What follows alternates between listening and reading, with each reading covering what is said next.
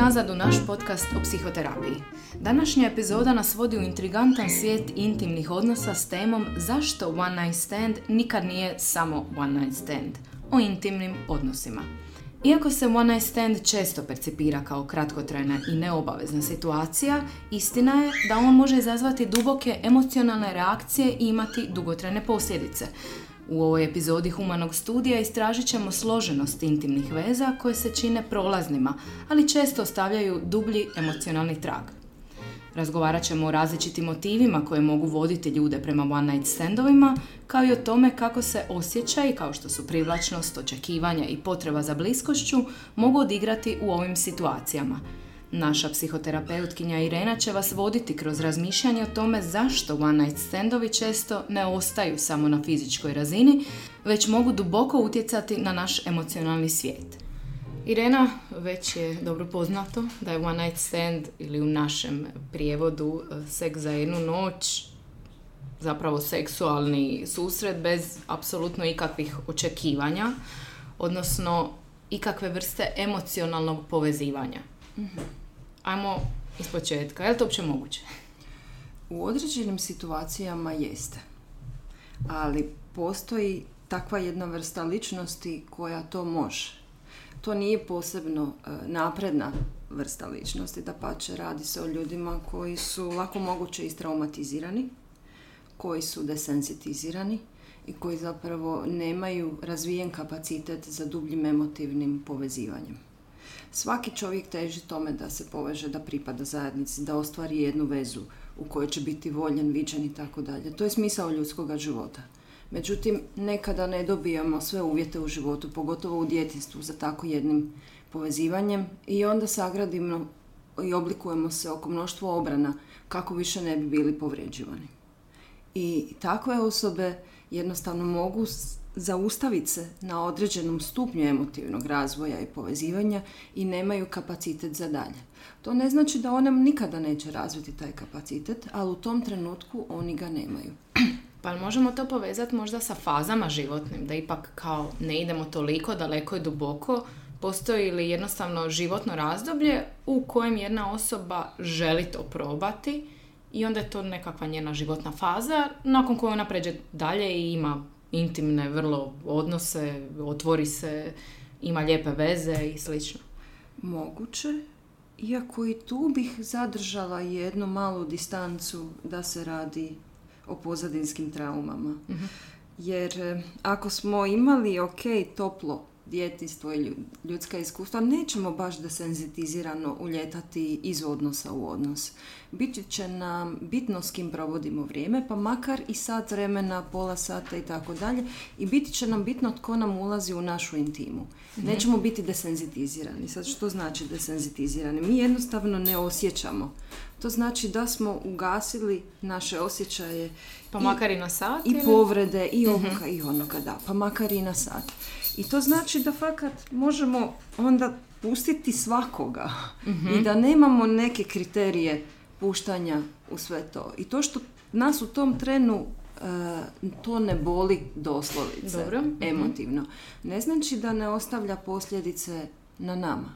Izbjegavajući odnose u kojima se možemo dublje povezati, mi jednostavno izbjegavamo i gradnju takvog jednog kapaciteta za jedne tople, duboke odnose s povjerenjem u daljnjoj budućnosti dan danas, e, posebno tu na ovim područjima, nekako se uvijek vraćamo na ovaj Balkan, što ga ne želim izgovarati, ali nekako evo, moram. A smo se, svi smo se tu, da. E, mnogi taj postupak smatraju zapravo vrlo neprivjerenim i kontroverznim, a najčešće se osuđuju žene.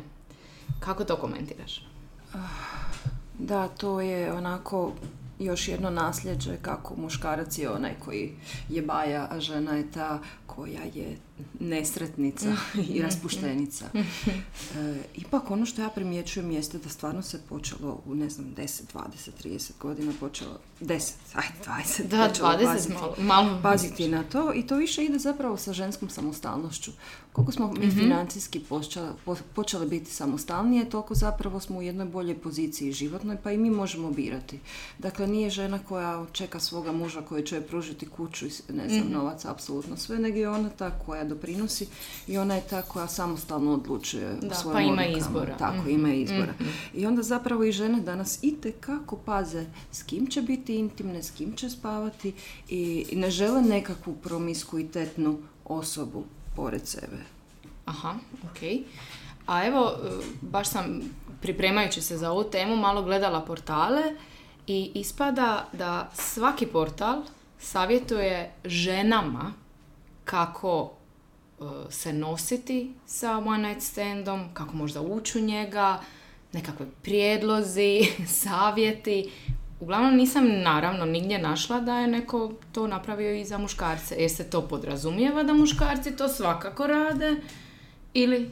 Moguće da je to još ostatak ovog nasljeđa, jer vani postoji dosta, neću reći kult je čudan, jedan izraz za to, ali stvarno postoje struje gdje sve više muškaraca jako je oprezno gdje će rasipati svoju energiju, pa onda i seksualno. Jer su primijetili kako rasipanje na sve strane zapravo oduzima im i tu jednu životnu energiju stvaralaštva u svom životu. Pa tako što više rasipaju na te usputne odnose, zapravo manje ostaje njima.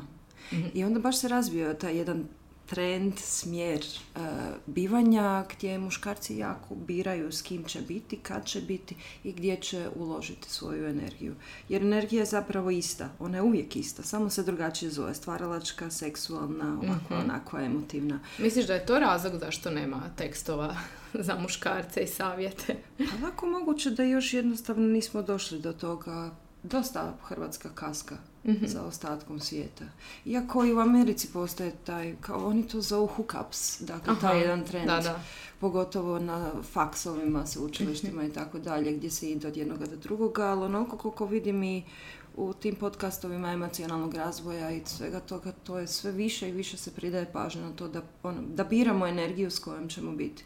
Jer em, seksualnost nije jedan samo fizički susret i, i dodir materijalni. Ima tu puno više. Stvarno, e, uz to što nam ostaju emotivne posljedice, stvarno negdje nekako i razmjenjujemo se na puno drugim razinama. E, seks bez emocija je onako kao jedna vrsta primarnog razvoja. Možemo to, jel? Ali intimnost je puno više. Kroz intimnost vi doslovice se razmjenjujemo sa drugom osobom. Razmjenjujemo i našu dušu, razmjenjujemo i našu ljubav i energiju. Zato se ne više razina na Tako je. I to je jedna vrsta bliskosti koja može biti apsolutno predivna. Smanjivanjem sebe na tu nekakvu materijalnu normu ovaj, primarnih instikta je stvarno kao da, ne znam, uzmemo jedan predivan vrt botanički i, i svedemo ga na neke onako patrljke koji nikada nisu izrasli u svoju na, na formu. korov. Tako nekako. Znači, zapravo ispada tu ako se umiješaju osjećaj, a to često kažu da je ženama zapravo najteže iskontrolirati jer se pri seksu zapravo luči i hormon ljubavi kod njih, onda često to završi sa razočarenjem. Možda su krenule s nekom mišlju, mogu ja to, neš mi ti, ali onda na kraju često bude zašto mi se nije javio. Ali onda, mislim, to nije one night stand, jel tako? Razočaraju se i muškarci, ne bi vjerovala. I oni se isto povežu. Međutim, oni su negdje, s obzirom na nasljeđe i na sve, emotivno kao naučeni da ocijeku, ali zapravo i oni imaju posljedice koje onda na neki način umrtljuju na druge načine. Sa novim odnosima, sa alkoholom, sa bržom vožnjom i tako dalje. A zapravo ni oni nisu imuni na taj jedan, onako, na tu jednu vrstu po- povezivanja u one night standu. Ako su, naravno, po pitanju emotivne zrelosti tu negdje i nisu traumatski odsječeni, pa onda idu sa cvijeta na cvijet, pokušavajući jednostavno odrezati se još više.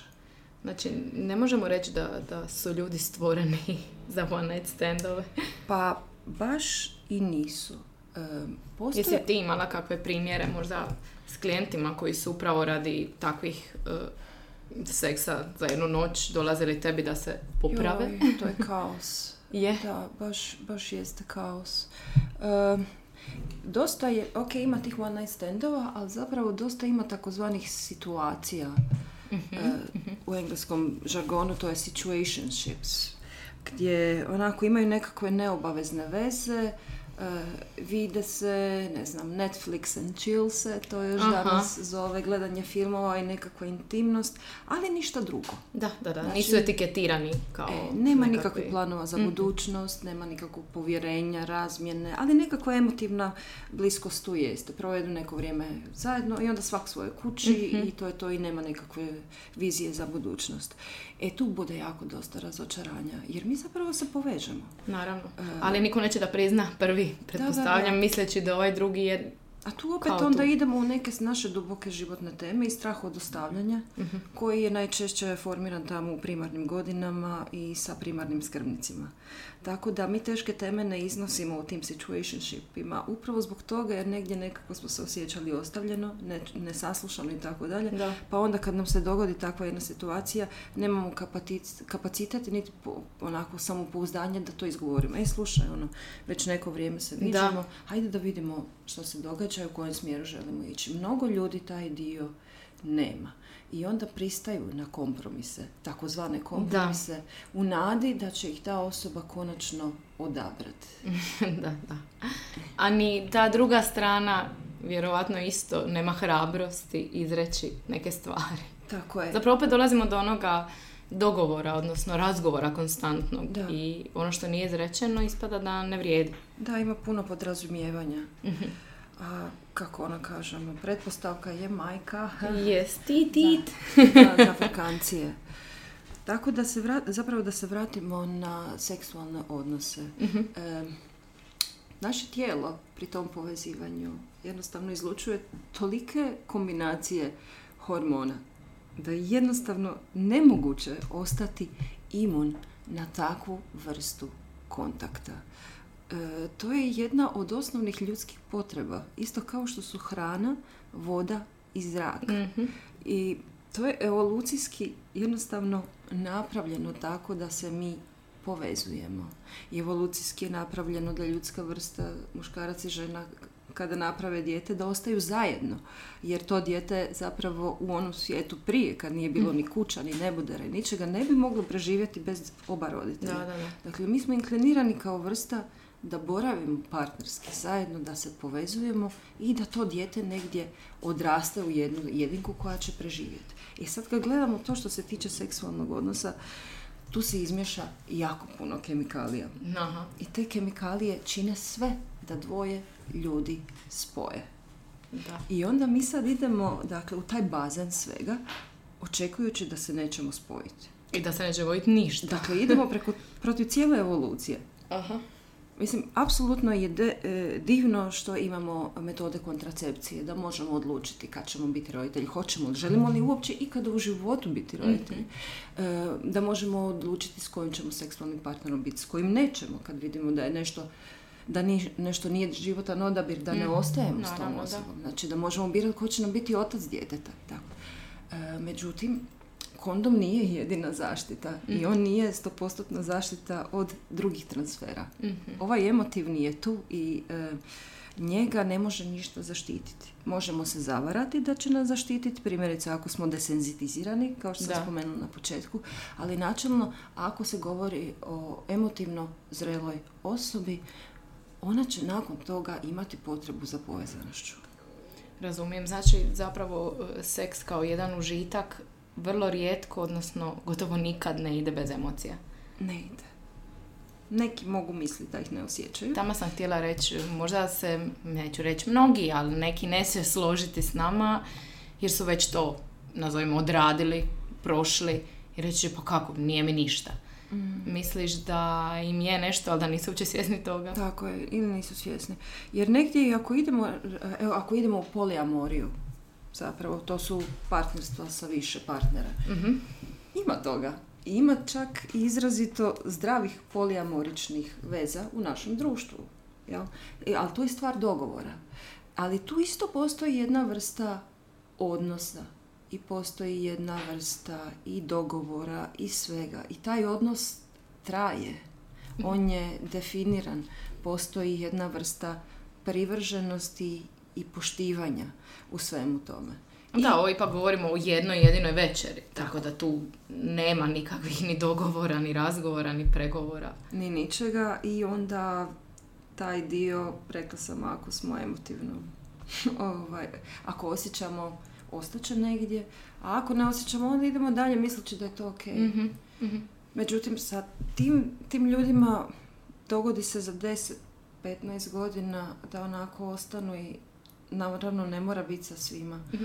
ali ostanu sa tom jednom vrstom tuge, unutarnje tupe tuge, da negdje nisu ostvarili svoj život Mhm. na neki način. Iako ne moraju uopće znati da ga nisu na svjesnoj razini ostvarili, ali ono što mi se javlja... Čak i recimo ako su u sretnom braku, ako se Ne, funkcionira, ono, da li će se prisjećati tih svojih nekih one night standova kao nekih onda Ovo govor- loših izleta? Ovo govorim za ljude koji zapravo nemaju kapacitet za dublje odnose. Aha, ok, ok. Znači, recimo imaju 45 godina i negdje nešto je u njima tup, tupa bol. Jel? Mhm. I osjećaju da im nešto nedostaje, ali ne znaju što.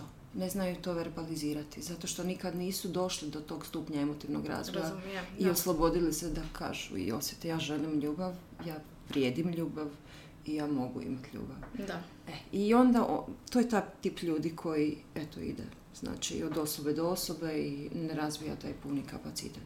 A što se tiče mlađih ljudi koji su kasnije u brakovima i tako dalje, pa to su- mogu biti te emotivne faze gdje oni još tad nisu bili dovoljno razvijeni. Mhm.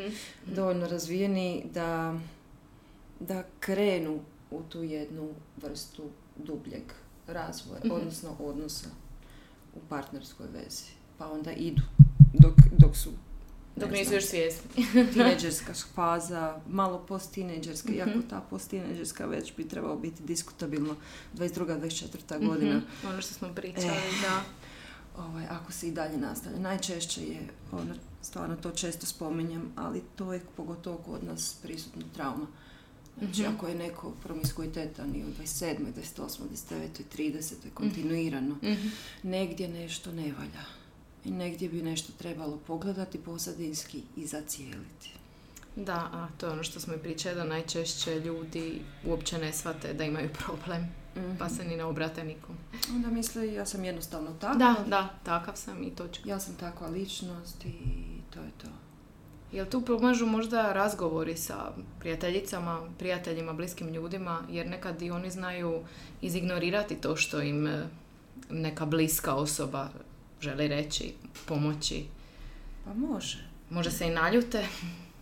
Uvijek je dobro pričati sa ljudima koji nas onako, vide, razumiju i prihvaćaju. A sad mi je došla jedna, a, jedna misao vezana za te odnose i za pričanje sa prijateljima i Mhm. tako dalje. Zapravo u pozadini tih a, površinskih odnosa Dobro. je zapravo unutarnja nesvjesna poruka ja nisam vrijedan ljubavi. Mhm. Ja nisam vrijedna ljubavi. Ja nisam vrijedna prihvaćanja i svega onoga što jedna ljubav nosi.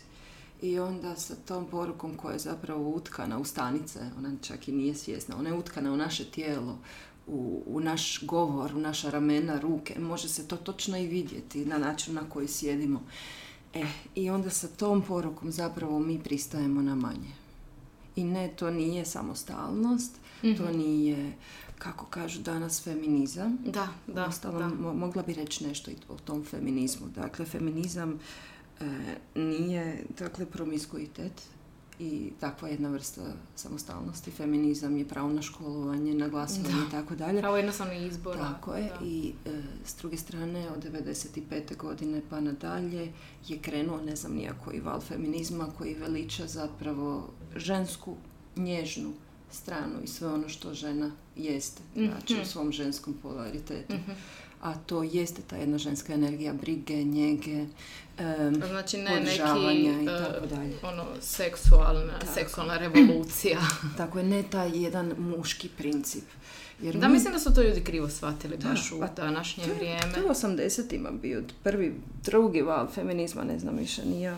Davno sam završila taj fakultet, ali evo baš da kažem, dakle u početku je zapravo su žene u feminizam krenule iz e, muškog principa, dakle da budu muškarci na poslu, da budu toliko samostalne. Pa onda na kraju došlo do toga da budu e, s muškom energijom u vezama. Ali Da, ne, mi smo da, žene. Da, Ženska energija je ona koja je stabilna, koja stoji, koja je onako... Njegujuća, što koja si je rekla. Mhm. Dakle, ženska energija je jedna onako palača utvrda. Da. Zapravo glupo da idemo protiv nje, je li? Palača utvrda, što je palača utvrda? To je jedno lijepo mjesto koje zapravo i koje njeguje, koje hrani namjernika, koje mu daje Čuva. vodu i tako čuva i tako dalje, ali ne možeš baš tako lako ući tamo. Da, da, da, da. da. To je palača utvrda. Što je muška energija? Muška energija je akcija. Znači, akcija, e, briga, on je, ta energija čuva palaču. I ona je ta koja je mobilna i ona je ta koja štiti. Jel? To ne znači s druge strane da e, muškarci trebaju sad ići od palače do palače, jer onda bi stvarno pogubili svu svoju energiju. ono Da, što smo ono što smo govorili pričali na početku, da. prije. Ali negdje nekako treba uvažavati muški i ženski princip i to je ono čemu se feminizam od 1995. godine okrenuo dalje. Samo što očito kao i sve činjenice znanstvene kasne u javnost po 20-30 godina, tako i danas u 2023. misle da je feminizam promiskuitet. Ali mislim da su ga jednostavno ljudi ovdje okrenuli u svoju korist. A ne samo ovdje, nego i u Americi se Da, isto tako naravno. gleda. Da, da.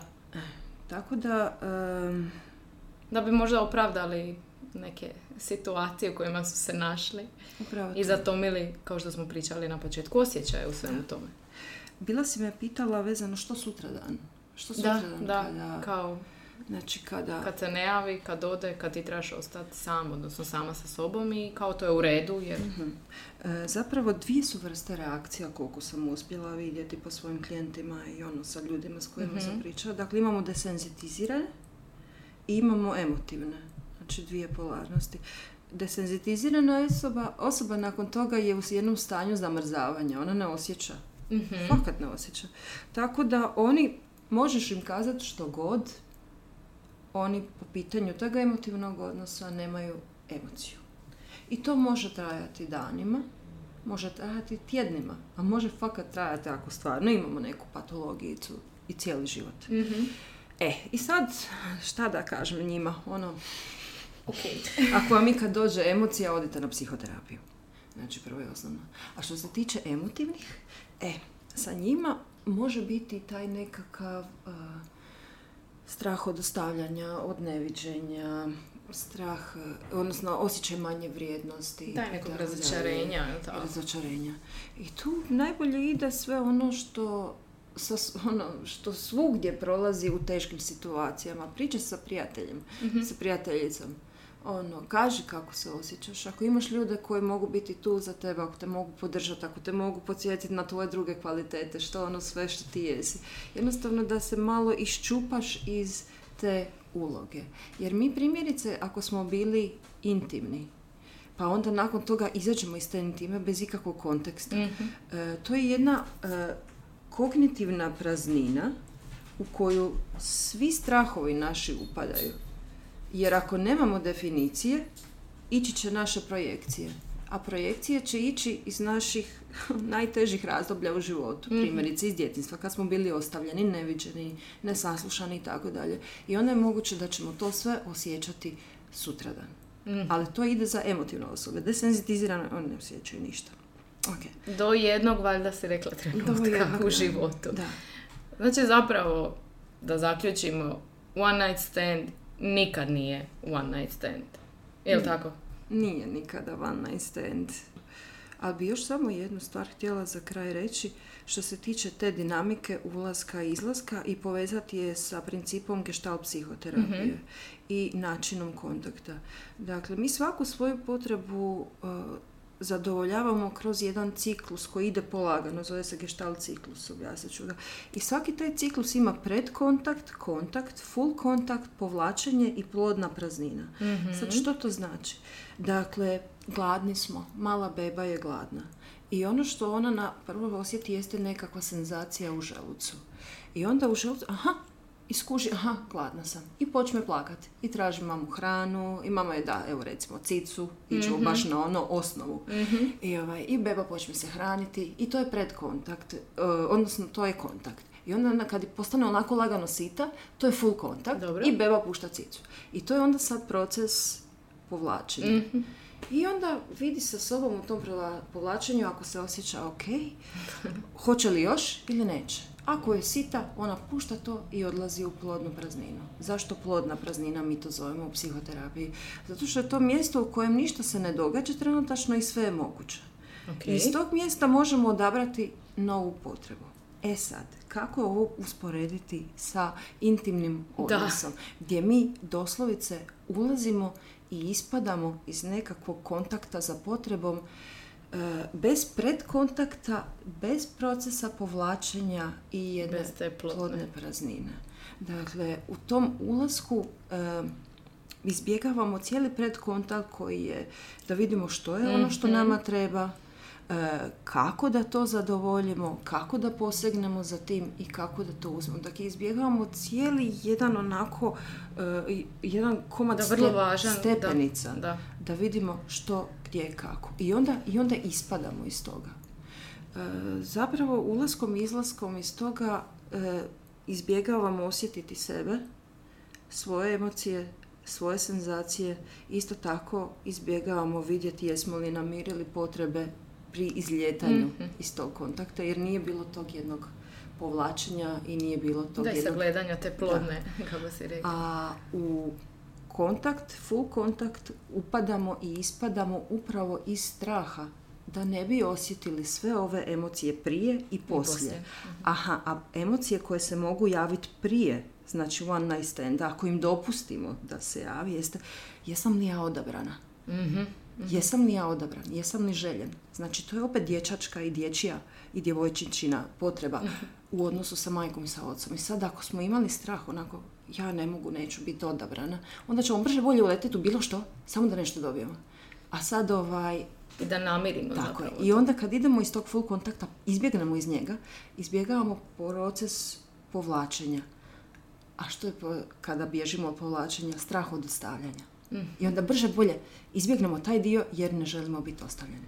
I onda radimo cik-cak, cik-cak, izbjegavamo odabiranje, izbjegavamo povlačenje. I tu je zapravo ta jedna gestaltistička perspektiva i e, otkrivanje te jedne patologice koja se nalazi između one night standova. Eto i to sam htjela ne, Toliko si ovo dobro objasnila da stvarno ima logike sve što si rekla. I mislim da je ovo stvarno idealna zapravo idealan trenutak da, da zaključimo ovu temu. Hvala ti Rena puno. Ma hvala tebi.